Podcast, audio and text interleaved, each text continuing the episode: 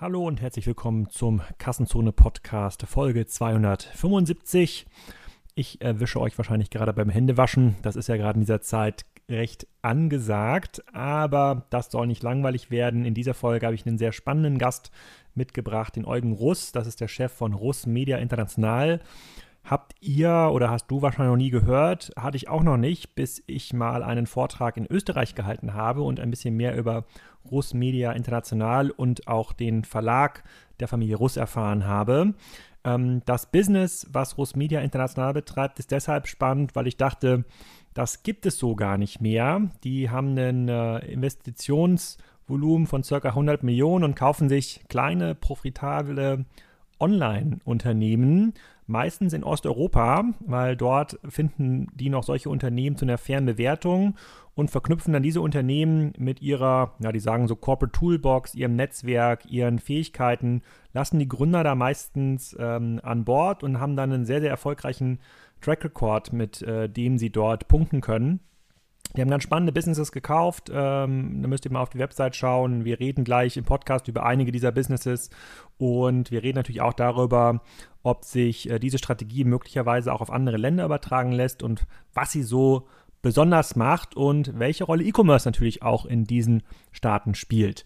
So, und weil ich in dieser Folge auch keinen klassischen Sponsor dabei habe, wollte ich mal ein Thema ansprechen, was ich sonst immer ganz hinten im Podcast anspreche. Der Podcast kann ja nur wachsen, wenn ihr empfohlen wird. So ein klassisches Podcast-Entdeckungstool gibt es nicht, außer man kriegt einen ganz, ganz großen Vertrag auf Spotify und na, da würde ich sagen, ist Kassenzone noch ein bisschen weit weg. Ich freue mich also über jede Bewertung, die ihr bei Kassenzone hinterlasst. Zum Beispiel der Matthias hat geschrieben, ein Must-Have im E-Commerce, das Hören des E-Commerce-Podcastes ist für mich ein Genuss.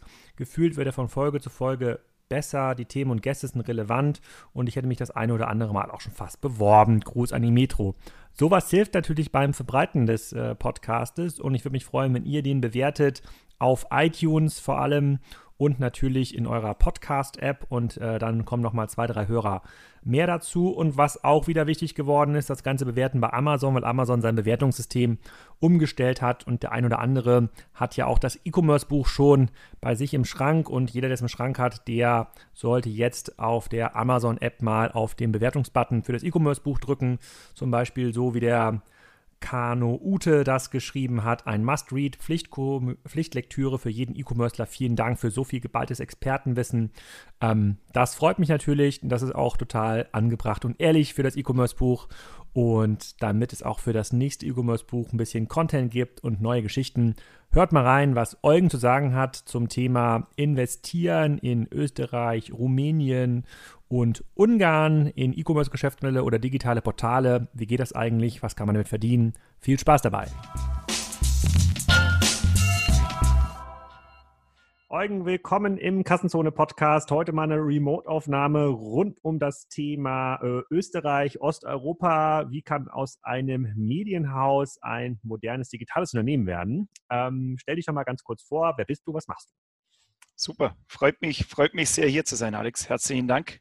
Ähm, also ganz kurz zu mir. Ähm, ich bin Geschäftsführer der Russ Media International. Ähm, wir sind eine, eine Beteiligung oder eine, eine Holding, ähm, die sich darauf spezialisiert hat, in, in profitable Nischenmarktplätze äh, und, und, und SaaS-Unternehmen zu investieren. Ähm, das hauptsächlich in, in, in Dach und, und Zentral- und Osteuropa.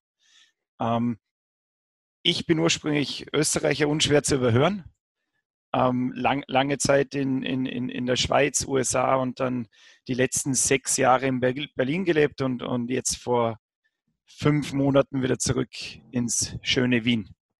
Ich habe euch ja kennengelernt über ein Event, äh, was ihr veranstaltet im, äh, äh, in, in Bregenz. Da hat uns unsere Partneragentur äh, Tova mit äh, eingeschleust und ähm, der äh, Tova-Gründer meinte auch, nur mit dem Eugen musst du unbedingt reden. Der macht ja so viele Sachen digital, die gehen da richtig voran. das, ist, das ist eigentlich ein, ein Glanzbeispiel. Als Norddeutscher jetzt mit Hamburger und Berliner Businessbezug hat man jetzt in das Vorarlberger Land jetzt gar nicht so viele Netzwerke normalerweise. Kannst du mal so ein bisschen einen Hintergrund dazu geben, was Russ Media eigentlich macht? Also erstmal der Verlag, woher der eigentlich kommt mhm. und ähm, dann können wir vielleicht dann im zweiten Teil dazu übergehen, die äh, Russ Media International noch mal ein bisschen besser zu verstehen. Wenn ich hier auf der äh, äh, auf eurer Seite äh, ähm, so lese, wo ihr eigentlich kommt, was ihr macht, dann steht da irgendwie ähm, neun von zehn äh, Leuten da in der Region informieren sich eigentlich täglich über Rusmedia Medien, so was ja schon ziemlich krass ist. Äh, ganz viele Portale, ganz viele Webseiten, sieht ja erstmal aus wie so ein, ähm, ein lokaler oder regionaler äh, sozusagen Medienplayer. Kannst du uns da ein bisschen Background geben? Gerne, gerne. Ähm, also wir kommen ursprünglich, die Rusmedia kommt ursprünglich aus dem westlichsten Bundesland äh, Österreichs. Ähm, das sind, vielleicht, dass du es einordnen kannst, das sind knapp, knapp unter einer halben Million Einwohner dort.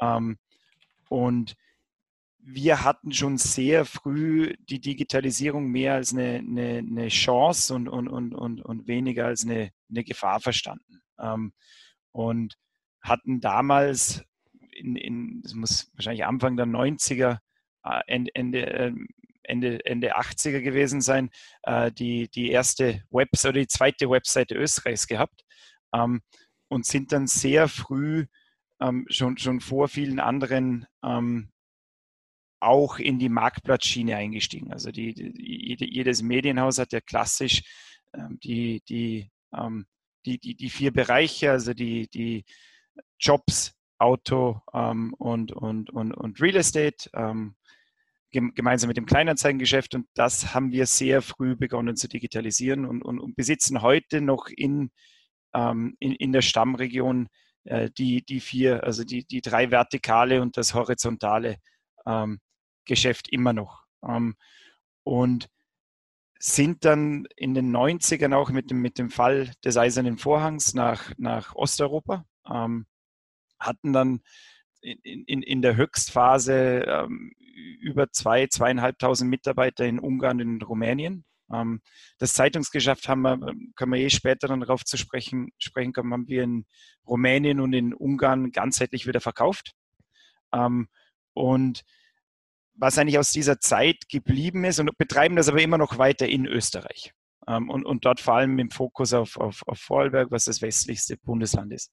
Ähm, und, und was da geblieben ist aus dem ganzen Konstrukt, sind, sind kleinere Nischen-Marktplatzbeteiligungen, die entweder ähm, aus, diesen, aus diesem publizistischen Verlagsgeschäft heraus ähm, oder die wir, die wir auch zugekauft hatten. Ähm, Beispiel dafür sind in Deutschland die Coca oder die Arento in Berlin. Ähm, und, und nach dem Verkauf der, der, der, publizistischen Einheiten in, in, in Rumänien und in Ungarn ähm, sind die Marktplatzgeschäfte noch verblieben und, und, und wir haben dann vor zwei Jahren beschlossen und ich glaube, da schließt sich dann der Kreis wieder ähm, mit der Russmedia International eine Holding zu, zu äh, kreieren, die dieses Geschäft ähm, strukturiert und professionell bündelt und führt. Okay, und äh, diese, wenn man sich diese Historie so ein bisschen anschaut ähm, und dann sieht, was habt ihr heute schon für Beteiligung, da gehen wir gleich mal ein bisschen drauf ein, ähm, dann habt ihr quasi diesen Schwung vom Medienhaus, also ich drucke irgendwie Zeitung und verkaufe mein äh, verkaufe ein Abo und bekomme quasi für die Information äh, Geld relativ frühzeitig gedreht Richtung digital. Das ist ja etwas, was den meisten Medienhäusern in Deutschland, und du verfolgst tatsächlich auch den Markt, ähm, nicht so sehr gelingt. Würdest du sagen, das liegt vor allem daran, weil ihr sehr früh angefangen habt oder sind die Umfeldbedingungen andere gewesen in Österreich?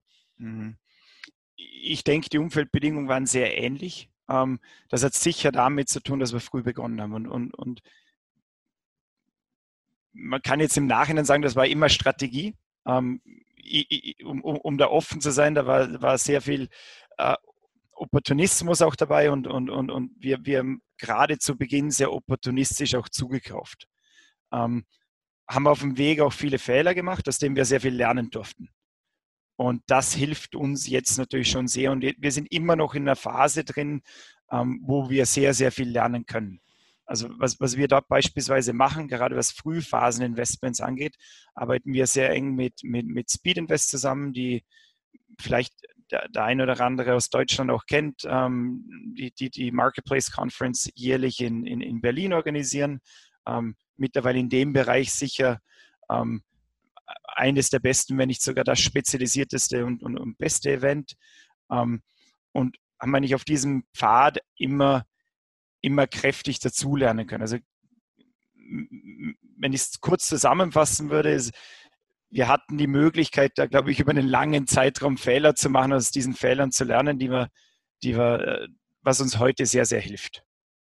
Mhm. Und ähm, wie wichtig ist heute das äh, Rustmedia Internationalgeschäft versus das Verlagsgeschäft oder gibt es da so eine Abwägung gar nicht? Doch, da gibt es eine, also es gibt eine klare Abgrenzung. Ähm, es macht mittlerweile unser Geschäft, das reine internationale Geschäft macht wahrscheinlich ein Drittel der Gesamt, ein bisschen über ein Drittel des Gesamtumsatzes des Hauses aus. Mhm. Okay, dann lass uns doch mal über dieses digitale Geschäft reden, weil als, als mir der, der, der Florian Wasel von Tova das zum ersten Mal erzählt hat und gesagt hat, ja, hier der, der Eugen äh, von Rusmedia, die kaufen da irgendwie kleinere Portale hinzu und aggregieren das. Und ich so, hä?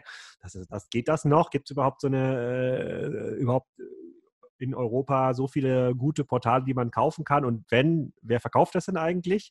Ähm, erzähl doch mal ein bisschen was darüber, wie, wie ihr da so rangeht. Wenn ich auf eure Webseite schaue, dann sprecht ihr da irgendwie von 18 äh, Investments in sechs Ländern, über 100 Millionen Euro äh, zu investieren. Eine klassische äh, Corporate VC sozusagen äh, äh, Argumentation auch. Ne? Also quasi ihr habt das, das, Corporate Network, ihr habt quasi die, äh, man kann da quasi beide Seiten ähm, können dann voneinander profitieren. Ähm, Erzähl doch mal, wie du da so rangehst. Also muss man sich das so vorstellen, dass du dir jeden Tag irgendwelche Nischenportale, ja, keine Ahnung, das äh, im Pferdemarktplatz in Bulgarien anschaust und dann dahin fährst und dir überlegst, okay, das könnte gut zu uns passen? Ja, ich glaube, das ist die größte, du, hast, du hast unsere größte Schwierigkeit ähm, oder das größte Problem, vor dem wir mit der, vor, der, vor dem wir mit der, mit der Holding stehen, erwähnt. Äh, und das ist, diese Assets zu finden. Also wir, wir scannen im Jahr, sehen wir uns bestimmt also nicht bestimmt, letztes Jahr haben wir uns 900, 950 Firmen angesehen ähm, und wir schließen im Jahr oder wir kaufen im Jahr zwei bis drei Firmen. Das ist so das Ziel. Ähm, und, und die Schwierigkeit ist wirklich, diese Firmen zu finden, weil es sind oftmals Gründer, die die, die Firma gebootstrapped haben, ähm, über Jahre hinweg. Das sind Leute, die eher äh, öffentlichkeitsscheu sind, die, die die nicht jeden Tag auf Gründerszene auftreten und in verschiedenen Podcasts auftreten, ähm, sondern sich sehr stark auf ihr, ihr Geschäft fokussieren und, und dieses Geschäft profitabel wachsen. Ähm, wie wir das machen, ist einerseits über unser Netzwerk. Es, es kommt immer mehr über, über, über, über Personen rein, die, die, die wir irgendwann mal auf irgendeiner Konferenz kennengelernt haben, die, die wir auch, wir sehen das, wir sehen das wie, wie einen Sales Funnel. Ähm, wo wir, wo wir die Firmen über, über ein CRM-System tracken, regelmäßig versuchen, auch mit den Gründern im Kontakt zu bleiben. Ähm, und wie du erwähnt, du, du, hast ja gesagt, ja, dann findest du eine profitable Firma und, und meistens will der ja gar nicht verkaufen. Und das stimmt, ähm, weil wir die Firmen oft in, in einer Phase erwischen, wo die gar nicht, oder die Gründer oft in einer Phase erwischen, wo die nicht verkaufen wollen. Ähm, aber dann bleiben wir weiter in Kontakt und vielleicht ergibt sich mal irgendwas zwei, drei Jahre später. Ähm, also wir, wir haben da keinen Druck. Ich glaube, das ist auch eines unserer, unserer Kernstärken, dass wir keinen fixen Investment-Horizont ähm, wie, also wie ein Private Equity oder ein VC haben, sondern ähm, wir können zehn Jahre drin bleiben, aber wir sind nicht an eine, an eine, eine Vorlaufzeit gebunden. Kannst du mal so, so, ein bisschen was zu den Investments erzählen, damit man da so einen Eindruck bekommt, über welche Größenordnung wir hier ähm, eigentlich reden? Wenn ich auf eurer Webseite bin, russmediainternational.com, dann sehe ich ähm, Webseiten oder Investments, von denen habe ich noch nie was gehört. Ja, also ja. wenn ich jetzt quasi auf die Springer Investments äh, gehe, Stepstone, kennt irgendwie jeder so, da gibt es noch zwei oder andere. Und jetzt hier lese ich etwas von Alpine Ressorts, Publi24.ro, äh, äh, Erento. Kannst du mal so ein bisschen erzählen, was das für Dinge sind? Vielleicht auch ein, ein grobes Raster, über was reden wir über, überhaupt für Umsätze, ähm, EBIT, wahrscheinlich investiert ihr eher in Dinge, die profitabel sind. Ähm, ähm, vielleicht ein bisschen Background? Ja, ich beginne mal mit dem Raster und, und wir können ja gerne in, in ein konkretes Beispiel eintauchen. Ähm, also generell sehen wir uns Firmen an ab einem, einem EBIT von einer halben, lieb, lieber einer Million. Hm. Dort, dort startet es. Ähm, das sind sehr kleine Einheiten, normalerweise zwischen 15 und 25 Mitarbeitern. Ähm, Marktplätze, bevorzugterweise Marktplätze oder, oder SaaS-Unternehmen. Ähm, und das ist jetzt super wichtig in einer, in einer klar abgrenzbaren und verteidigbaren Nische. Und ich mache es am besten anhand von einem Beispiel. Der, der, der Alpine Resorts, die hat es, die hat es eben erwähnt. Ähm, die Alpine Resorts ist ein Marktplatz äh, zur, zur Miet, äh, wo, wo, Leute Skier und, und, und, und Wintersport-Equipment mieten können. Ähm, funktioniert wie Booking.com. Ähm, also du, du, du, du gehst auf unsere Seite, mietest, ähm, sagst, geh Skifahren am Arlberg ähm, und dann kannst du davor ab die Skier mieten, bekommst die zu einem signifikanten Discount. Ähm, holst sie dann vor Ort ab oder sie werden zu dir ins Hotel geliefert.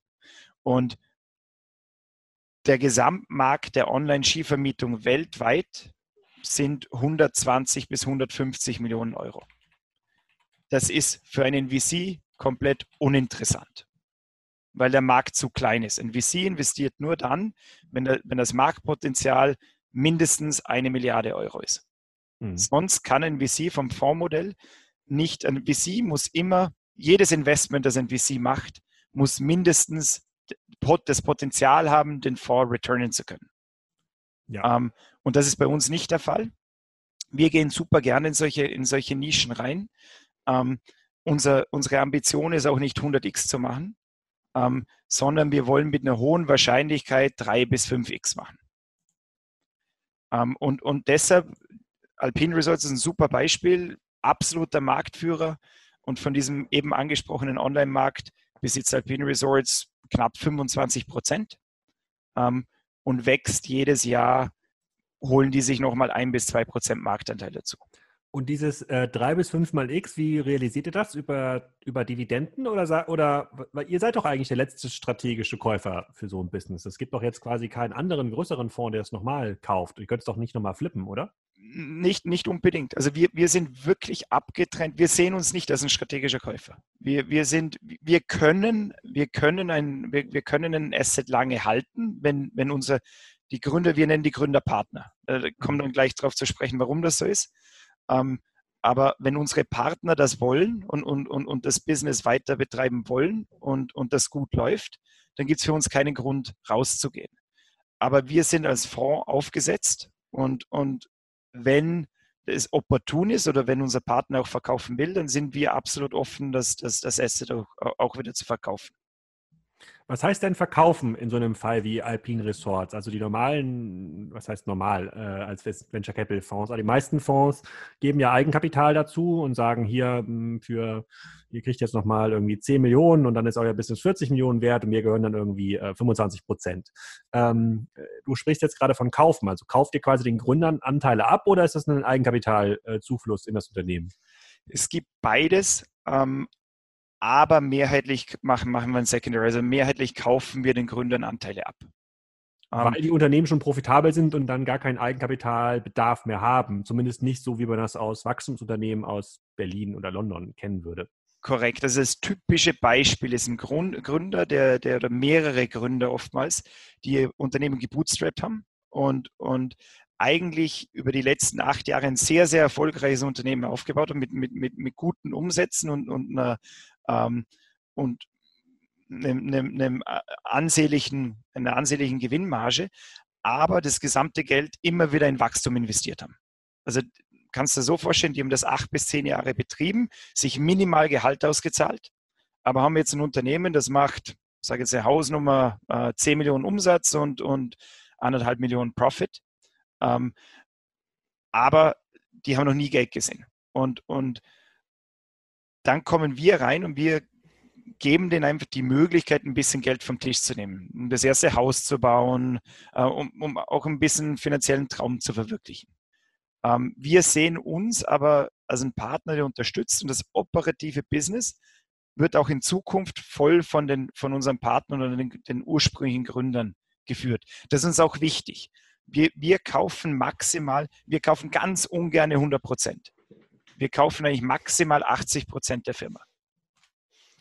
Mhm. Und wenn man jetzt, du hast gerade gesagt, 10 Millionen Umsatz, anderthalb Millionen ähm, EBIT in einem Markt, in dem Kapital, in dem mehr Kapital zur Verfügung steht als eigentlich Assets, ähm, wird ja sowas relativ schnell sehr wertvoll. So, da reden wir ja, wenn die Wachstumsraten irgendwie noch ordentlich sind, dann reden wir ja über Umsatzmultiples, noch nicht mal EBIT-Multiples, sondern Umsatzmultiples im Bereich von zwei, vier, fünf, was auch immer.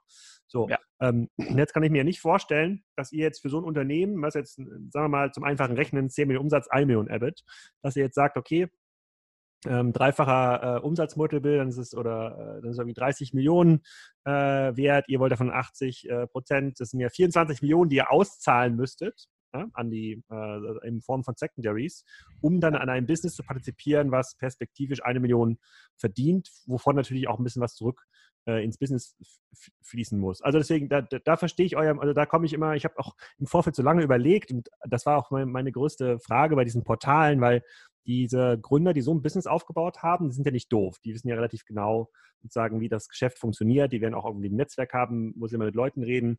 Ähm, ist das quasi in diesen Größenordnungen nicht so? Also quasi sind die Multiples dann nicht so hoch, dass es sich für dich lohnt, dann, dass du für 5 Millionen tatsächlich dann auch einmal dann 40 Prozent von so einem Business bekommst? Ja, das sind jetzt drei Themen, die, also ja, das ist so, wenn, wenn, wenn, wenn, wenn, wenn ähm, drei Annahmen stimmen. So, die erste Annahme ist Total Addressable Market. Wenn der beschränkt ist, also wenn der unendlich ist oder extrem groß. So wie bei dann, Spriker zum Beispiel. Wie bei Spriker zum Beispiel. Dann, ja. dann, dann kommst du in, in, in solche Multiples rein, weil du VCs hast, die sich mit dir um, um die mit dir um dieses Asset konkurrieren. Mhm. Das ist das erste Thema. Das zweite Thema ist Wachstum. Wenn du große Wachstumsraten hast, dann ist das auch so die Firmen, die wir uns oft ansehen, die wachsen mit ja, niedrig einstellig. Mhm. Also da sind keine 60, 70 Prozent Wachstumsraten mehr. Mhm. Ähm, und, und damit ist es auch für einen VC wieder uninteressant. Mhm. Ähm, das nächste Thema ist, eine Million ist zu klein für eine, also eine Million EBITDA ist zu klein für einen Private Equity. Mhm. Ähm, also wenn wir einsteigen, sind wir eigentlich unter der Größe des Private Equities, also wo, mhm. was, wo es interessant wird für einen, für einen Private Equity. Ähm, und wir sind auch unterhalb der Wachstumsgröße oder unterhalb der relevanten Wachstumsgröße für einen VC. Ähm, und der dritte Punkt, warum die Bewertungen nicht so astronomisch sind, ist, weil wir viel in, in Zentral- und Osteuropa uns ansehen. Ähm, also eine Firma, die in, in, in Deutschland ähm, ich nehme jetzt mal ein generisches Beispiel. Eine Firma im Marktplatzumfeld, die, die ähm, um 30 Prozent pro Jahr wächst mit einer, mit einer vernünftigen EBIT-Marge, ähm, wird in Deutschland wahrscheinlich irgendwo zwischen 12 und 15 X wert sein, je nach, je nach Markt. Äh, auf EBIT oder auf Umsatz? Auf EBIT. Auf EBIT. Auf EBIT. Hm, hm. 12 bis 15, 15 mal EBIT. Die gleiche Firma in Ungarn ist wahrscheinlich zwischen 7 und maximal 9 mal EBIT wert. Und jetzt haben sich natürlich viele in den, in den, viele in den Ende der 2000, nach 2008 äh, die Finger verbrannt, vor allem in Ungarn, Rumänien. Ähm, und wollen mit dem Markt nichts mehr zu tun haben und, und, und haben sich aus diesen Märkten zurückgezogen. Ja, ähm, warum ist das so? Kannst du mal ein Background geben? Also was ist, also ja. die, war die Finanzkrise da speziell ausgeprägt, auch im Bereich auf digitale Assets? Weil das ist ja zum Beispiel, hat ja die Immobilienkrise 2008, 2009, hat ja relativ wenig damit zu tun, wie jetzt die Bewertungen sich äh, im Berliner äh, Startup-Ökosystem entwickelt haben. Ja, ja, die Finanzkrise hat, hat Ungarn und oder alle osteuropäischen Länder besonders hart getroffen. Ähm, war, war sicher auch deshalb, weil die, weil die Werte, ähm, die Unternehmenswerte in, in den Ländern sehr weit gelaufen sind davor. Ähm, also ein Beispiel, wir, wir haben über zwei Jahre äh, knapp in, in einem Printgeschäft knapp die Hälfte des Umsatzes eingebüßt. Hm. Und das zu kompensieren ist sehr, sehr schwierig. Hm. Ähm, und, und viele haben sich dort die, die, die, die, die Finger verbrannt und haben das Land, haben die Länder dann auch verlassen. Und zwischen 2008 und ja, ich glaube fast fünf Jahre, ab, ab 2012, 13 ging es dann wieder relativ stark bergauf und das wissen die wenigsten, aber Rumänien ähm, hat reale Wachstumsraten ähm, von, von 5, 6, 7 Prozent pro Jahr. Und das ist schon eine Wirtschaft, wo es sehr viel Spaß macht zu arbeiten und wo noch wenige, wenn wir bieten, sind wir oft der einzige westliche Investor. Hm, wahrscheinlich kann ja quasi ein Gründer oder ein Eigentümer mit jetzt sagen wir mal 5 Millionen Euro, die er rausbekommt aus seinem Business in Rumänien, auch ein bisschen mehr Immobilien kaufen als ähm, in München. Da reicht es ja gerade mal für die größere Eigentumswohnung bei dem Geld. Ja, ich, in Bukarest, also ein Beispiel in Bukarest, eine Luxus, Luxus-Wohnimmobilie in Bukarest geht für zweieinhalbtausend Euro die, den Quadratmeter. Hm, Aber ja. beste Lage und super Ausstattung. Ja, ja, da fehlt da quasi eine Null für München dann. Äh, das ist so. Ja, das okay. Okay, den Ansatz verstehe ich. Also wir reden hier quasi nicht über Umsatzmultiples, sondern über EBIT-Multiples im Bereich so von, was weiß ich, vier bis acht. Ähm, und dann wird ja dann wird ja schon ein bisschen so ein, ein Schuh draus. Ähm, und ähm, diese, dieser Fokus auf dann Ungarn, Rumänien, kommt der über eure Verlagshistorie? Also habt ihr da immer schon ein großes Netzwerk gehabt oder hast du da immer schon gern Urlaub gemacht oder wie kommt es?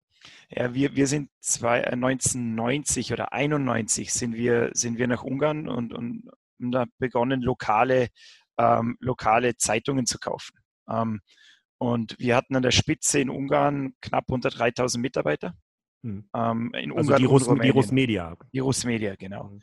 Äh, und obwohl wir jetzt das publizistische Geschäft vor, vor zweieinhalb Jahren verkauft haben, ähm, die, die verbinden, erstens sind wir immer noch mit Firmen vor Ort, ähm, und, und, und zweitens hast du natürlich über 25 Jahre, haben wir da sehr vertrauensvoll mit, mit, mit, mit Leuten da zusammengearbeitet und wissen, ähm, in, ob das Anwälte sind oder, oder, oder, oder Steuerberater, ähm, haben da langfristige Beziehungen, die wir, die wir aufgebaut haben und gepflegt haben. Und, und, und auch Leute, im Unterschied zu vielen internationalen Unternehmen, sind die Leute, die bei uns die Unternehmen führen, immer lokale.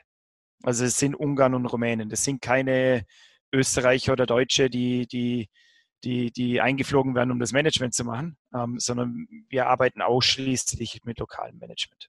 Hm. Okay, oh, verstehe ich. Dann lasst uns noch mal ein, zwei weitere Businesses angucken, bevor ich dann noch mal Fragen habe, inwiefern sich das auch vernetzen lässt mit dem traditionellen äh, ähm, Geschäft. Ihr habt ja auf eurer Webseite bei den Investments unterteilt ihr zwischen strategisch, Growth und Fund. Funds sind wahrscheinlich, wie du gerade äh, gesagt hast, quasi ein, ein Sekundärinvestment in Speed Invest zum Beispiel, also quasi in einen anderen Fonds. Ähm, bei Growth sehe ich zum Beispiel Unternehmen wie Paul Kemper in Berlin. Das sind, glaube ich, die, die äh, private Wohnmobile und Wohnwagen äh, dem Markt verfügbar äh, äh machen. Äh, Crowdfox hat vielleicht ein, der ein oder andere auch mal gehört. Wie ist da der Ansatz? Ist das ein anderer Ansatz als Strategic?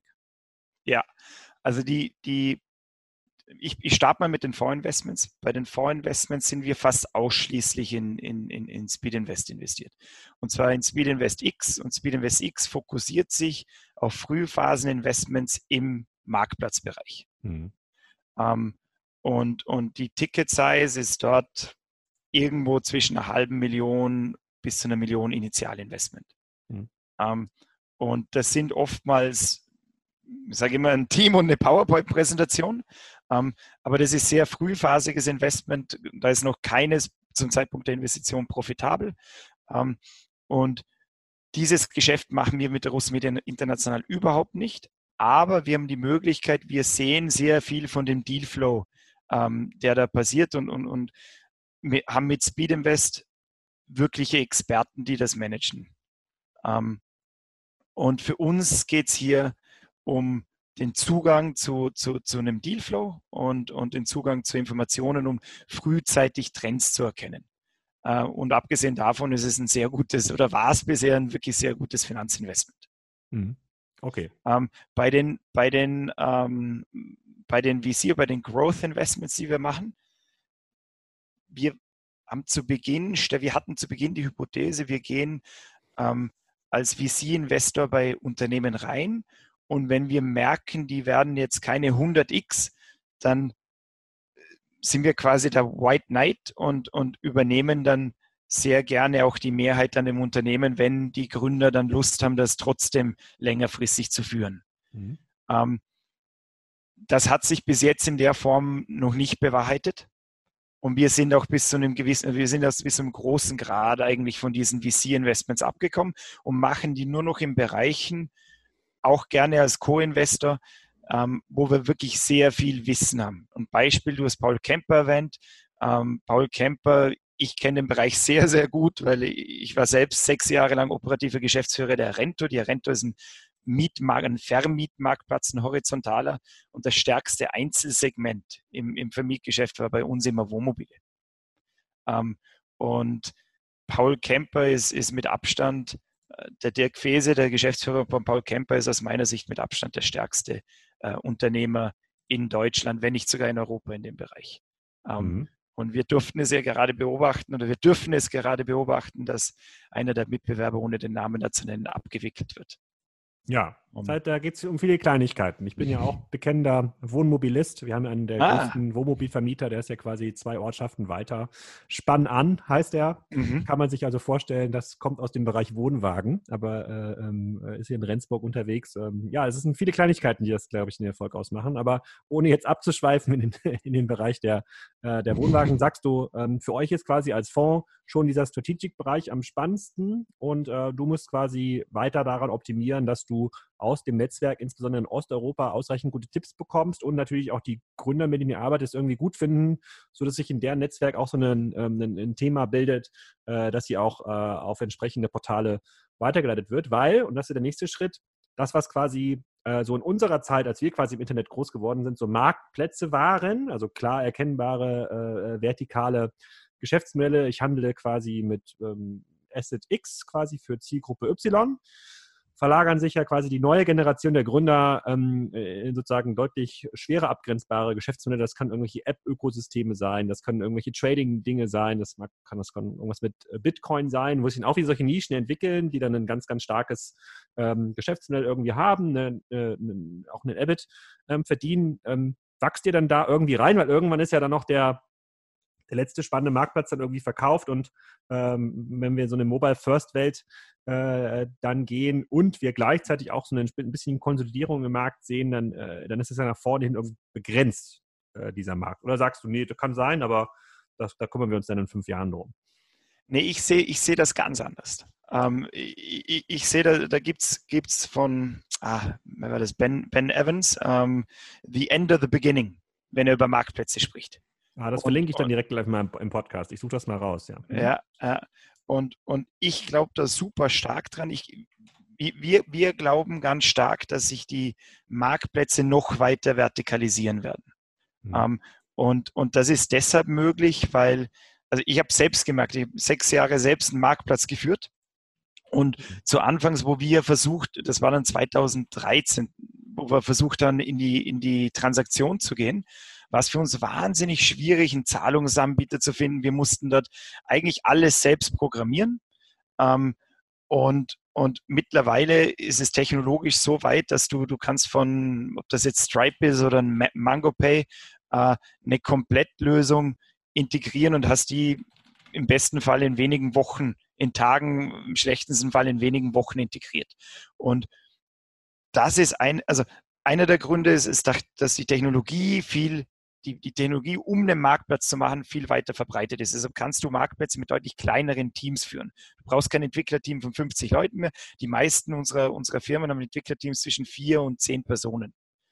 Ähm, und das zweite ist natürlich Internet- und Smartphone-Penetration. Und das eröffnet ganz andere Möglichkeiten oder viel mehr Möglichkeiten für Marktplätze. Und, und wir sind immer wieder überrascht, in welchen Nischen es Marktplätze gibt. Also das Witzigste, was mir jetzt wieder untergekommen ist, ist ein Marktplatz, ähm, der, der Magic the Gathering. Ich weiß nicht, ob du auch ein Nerd bist, der, der früher Karten gespielt hat. Nein. Ähm, Magic the Gathering ist, ist so ein, so, ein Dungeon and Dragon Spiel, ähm, wo du im Prinzip gegen, gegen, gegen Freunde mit, mit äh, Kreaturen spielst und die mit Mana bezahlst. Also auf jeden Fall, diese Karten werden online getradet. Und da gibt es einen Marktplatz, der, der befindet sich in, in, in Berlin, der ist Card Market. Ähm, und ich muss, ich muss da noch weiter reinsehen, aber der Bundesanzeiger behauptet, dass der, dass der knapp siebenstellig EBIT macht. Hm. Und das ist für mich wieder so ein Beispiel von einem wirklichen Nischenmarktplatz, der interessant ist. Hm, okay, also da sagst du, ist quasi für diesen Investitionsfokus, hast du jetzt für die nächsten fünf bis zehn Jahre keine Sorgen, dass die Pipeline dünner wird, die wird eher dicker. Wir sehen immer mehr Dinge und je mehr wir uns mit dem Thema beschäftigen, desto mehr sehen wir, ja. Mhm. Okay, dann lass uns doch nochmal ähm, noch ein Thema ansprechen, äh, was den einen oder anderen Hörer sich interessiert, und zwar, wie stark könnt ihr euer Netzwerk wirklich leveragen? Also das ist ja eines der, mhm. äh, eines der USPs, äh, bei dem ihr auch selber ja pitcht auf eurer eigenen eine Webseite, dass, dass ihr ein starkes, äh, dass ihr so eine Corporate Toolbox habt, also irgendwie ein Legal Framework und ähm, entsprechende, ähm, entsprechende Support-Funktionen, die natürlich so einem kleinen Business, was meistens ja einen ganz kleinen Headcount hat, ähm, dann helfen kann. Ähm, wie hat sich das so bewahrheitet über die letzten äh, Jahre? Also brauchen diese kleinen Businesses tatsächlich so eine Corporate Toolbox? Brauchen die vielleicht, wenn jetzt so ein ungarischer Marktplatz nach Rumänien wachsen will, euer Netzwerk aus dem Publishing-Bereich? Das, ich, ich, super Frage. Ähm, also ich glaube, das meiste, was, was verkauft wird als, als Synergie oder Corporate Toolbox ähm, oder Medienreichweite, das ist absoluter Quatsch. Ähm, was ist unsere Corporate Toolbox? Das Wichtigste in unserer Corporate Toolbox ist der, die Unterstützung, wenn es um MA geht. Ähm, und, und das bedeutet, dass unsere Aufgabe ist, also wenn, wenn ein Gründer zu uns oder wenn ein Partner zu uns kommt und ich mache es wieder anhand eines Beispiels. Äh, wir haben uns in, in Ungarn eingekauft bei, bei, bei Dace, ähm, der, dessen, dessen Flagship ähm, ähm, Portal ist Randevonial. Randevonial ist im Prinzip ein Klon von Parship äh, in Ungarn. Und Warum hat sich der Peter, der Peter Weiler ist der Gründer und, und, und unser Partner dort, der, der Peter hat sich deshalb für uns entschieden, weil wir mit ihm einen osteuropäischen Champion in dem Bereich bauen werden. Und währenddessen er das Business operativ führt, kümmern wir uns darum, ähm, die, die, den, den Akquisitionsprozess voranzutreiben. Also kannst du dir so vorstellen, wenn du operativ eine Firma führst, hast du eigentlich keine Zeit für M&A. Und M&A ist sage ich mal, es ist kein besonders intelligenter Prozess, es ist einfach ein disziplinierter Prozess. Und das heißt dranbleiben, das heißt, das heißt mit den, mit den Targets sprechen, verhandeln, dass, dass die Integration danach aufsetzen. Es ist wirklich ein extrem disziplinierter Prozess, der viel Aufmerksamkeit bedarf. Und, und mhm. das stellen wir zur Verfügung. Das andere, was wir machen, was, was, was glaube ich, was, was, was sehr viel gute, sehr viel positive Resonanz bei unserem Portfoliounternehmen findet, ist, wir organisieren innerhalb der Gruppe sehr transparente und offene Meetups. Das heißt, dass die Firmen untereinander sehr offen teilen, was funktioniert und vor allem auch, was funktioniert nicht. Und das ist nicht so, wie wenn ich auf eine Konferenz gehe und jemand erzählt mir irgendwas ähm, und, und ich kann über, und, und, und es klingt ja immer alles toll auf einer Konferenz. Aber für mich ist überhaupt nicht nachvollziehbar, was funktioniert jetzt wirklich und was funktioniert nicht. Bei uns, bei diesen Meetups, werden die Zahlen offen geteilt. Und es wird auch offen darüber gesprochen, wenn was nicht funktioniert, weil man auch von dem lernen kann. Und die passieren in den, in den, vor allem in den Gebieten Produkt und Entwicklung, also Product and Development, im Online-Marketing. Ähm, dann gibt es eines im Jahr im Online-Sales und dann haben wir noch eines im äh, PI und, und, und, und Finance. Also in diesen vier Kernbereichen. Ähm, und monatlich gibt es dann jeweils einen Call. Ähm, also die treffen sich einmal im Jahr ähm, äh, persönlich, face to face, und dann gibt es monatlich äh, einmal einen Call, wo, wo aktuelle Themen aufgebracht werden. Aber der Inhalt dieser Calls und dieser Meetups ist 100 Prozent, ich sag's, user-generated, also 100 Prozent von den einzelnen Portfoliounternehmen generiert. Wir stellen wirklich nur die Plattform zur Verfügung, wo sich diese Unternehmen austauschen können. Und das wird von den Unternehmern, also von unseren Partnern extrem geschätzt, weil die natürlich normalerweise sehr einsam auf weiter Flur sind. Also wenn, wenn du Unternehmer bist, es ist ein sehr einsames Geschäft und du hast auch niemanden, mit dem du dich austauschen kannst. Und was wir eigentlich schaffen, und das ist unser Leitspruch, ist, wir sagen, wir ermöglichen es unseren Unternehmern, ein, ein, ein Champions League-Spiel oder ein, ein, ein, ein, ein Spiel auf Champions League-Niveau zu spielen, aber wir spielen in diesen Nischen in der zweiten und dritten Liga. Aber dort dominieren wir diese zweite und dritte Liga. Mhm. Okay, das, das verstehe ich. Und ähm, gibt es dann, das sind ja quasi, ähm, das sind ja quasi Synergieeffekte, die quasi innerhalb des äh, ähm, Rusmedia International Netzwerks entstehen. Aber angenommen, ich bin jetzt, du hattest gerade erzählt, ihr habt euer ungarisches äh, Publishing-Business, hat äh, Rusmedia ja verkauft schon. Ähm, angenommen, du bist jetzt in dem, im Publishing-Bereich angestellt äh, in Österreich. Ähm, kann sich dann da jemand Hoffnung machen, zu sagen, okay, wenn da jetzt quasi ganz viele neue digitale Assets dazukommen, dann kann ich mich jetzt umschulen vom Zeitungsdrucker hin zum äh, Callcenter-Agent für so eine Dating-Plattform? Ähm, ja, wir, wir führen, ja, wir führen, wir führen das sehr dezentral.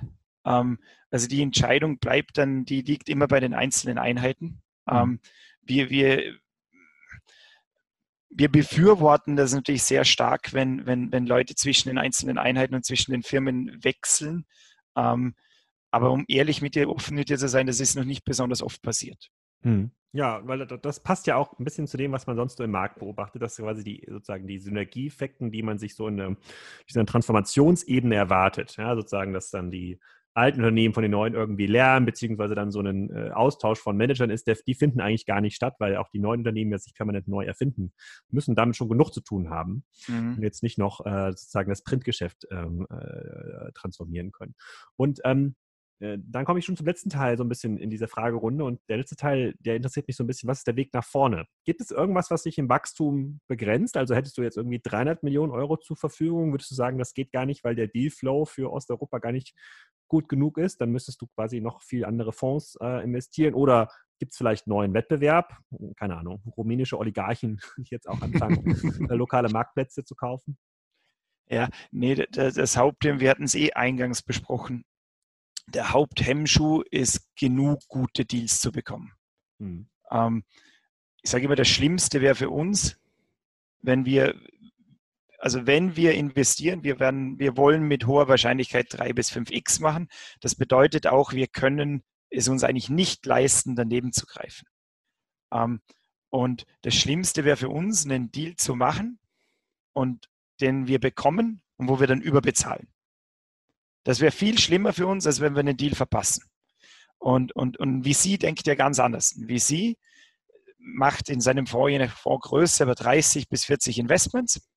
Ähm, und wenn eines nicht klappt, ist es egal. Viel schlimmer ist, wenn der VC Uber auf dem Tisch hatte, aber nicht in Uber investiert hat. Ja. Also es ist wirklich so, wenn du einen Fund Returner verpasst, ist es viel schlimmer, als wenn du fünf falsche Investments, also falsche Investments machst, die nicht funktionieren. Ja. Ähm, und, und unser Thema ist wirklich gute Firmen, gute Firmen zu bekommen, wo, wo es auch mit dem, auf einer persönlichen Ebene mit dem Gründer passt, weil es werden unsere Partner. Es werden auch längerfristig unsere Partner, das ist ja ganz klar unsere, unsere Ambition. Ähm, und, und den Dealflow noch zu erweitern, das ist eigentlich so das Hauptziel, ähm, das wir uns gesteckt haben die nächsten Jahre. Wie groß ist euer Kernteam? Wir sind sechs Personen. Also wir sind im, im Investment-Team, sind wir fünf Personen. Ähm, und, und dann die Julia, die bei uns noch die Buchhaltung macht.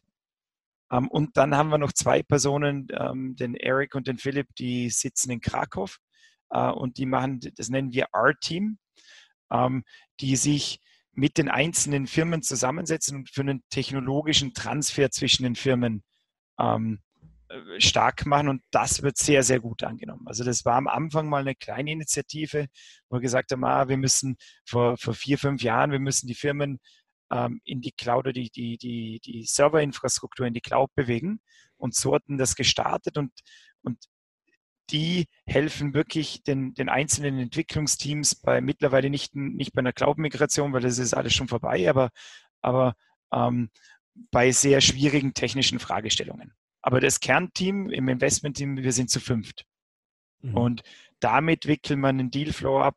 Also das Ziel ist, zwei bis drei Investitionen zu machen. Und zusätzlich wird noch bei den einzelnen Portfoliounternehmen werden noch Bolt-on-Akquisitionen ähm, gemacht. Also äh, Beispiel, wenn wir jetzt eine, den rumänischen Marktführer im Dating-Bereich kaufen würden, dann wäre das eine Bolt-on-Akquisition. Das zählt jetzt nicht in die zwei bis drei Akquisitionen pro Jahr rein. Mhm, okay. Und was mich auch interessieren würde, ist, du mit deiner ähm, Verlagshistorie, auch wenn du jetzt quasi gar nicht selber bisher im Verlag gearbeitet aber familiär habt, hast du eine Verlagshistorie. Hast du denn schon spannende neue Mediengeschäftsmodelle gesehen, also die aus so einem digitalen, äh, also eine digitale äh, DNA haben? Das ist ja etwas, was äh, Publishing-Unternehmen ja immer so suchen. Ja, wie kann wir quasi mit der Produktion von Content äh, Geld verdienen. Ja, Zeitungsabos und sowas wird immer schwieriger und äh, auch wenn man mal so anschaut, wie laufen eigentlich die Zahlen bei äh, Spiegel Plus und FAZ Plus und Das ist ja jetzt mhm. alles nicht so super vielversprechend. So, äh, hast du schon mal das nächste The Next Buzzfeed gesehen? Naja, ich glaube, wir haben uns sehr lange, also wir im, im publizistischen, also ich, ich sage sag, vielleicht läute ich so ein, ich bin kein Experte, ähm, was, was Publizistik und, und Medien angeht. Also unser Fokus ist wirklich auf Marktplätzen und, und, und, und, und SaaS-Firmen und, und damit fühle ich mich auch wohl. Ähm, aber äh, was, was, was, was wir im Medienbereich natürlich gemacht haben, ist lange Zeit uns die Preise kaputt gemacht. Also die, den, den Content ähm, gratis zur Verfügung zu stellen, online, äh, und in der Hoffnung, über Reichweiten, äh, über, über Werbung zu monetarisieren. Und, ja. und das Modell ist, ist offensichtlich, aber seit Jahren offensichtlich fehlgeschlagen. Ähm, wer, wer das sehr gut macht, mir fallen jetzt die Namen nicht ein, aber es gibt zwei nordische Spieler, ähm, die, die, die es geschafft haben, deutlich stärker online, äh, die, die glaube ich schon fast 40 Prozent digitale ähm, Abonnenten haben und, und gut wachsen in dem Bereich. Wobei muss man auch dazu sagen, dass im Norden, also in, in, in Norwegen, äh, Dänemark und in, in Schweden, ähm, eine viel höhere Affinität zu, zu ähm, ähm, dazu, da, dazu existiert, für, für Content zu bezahlen.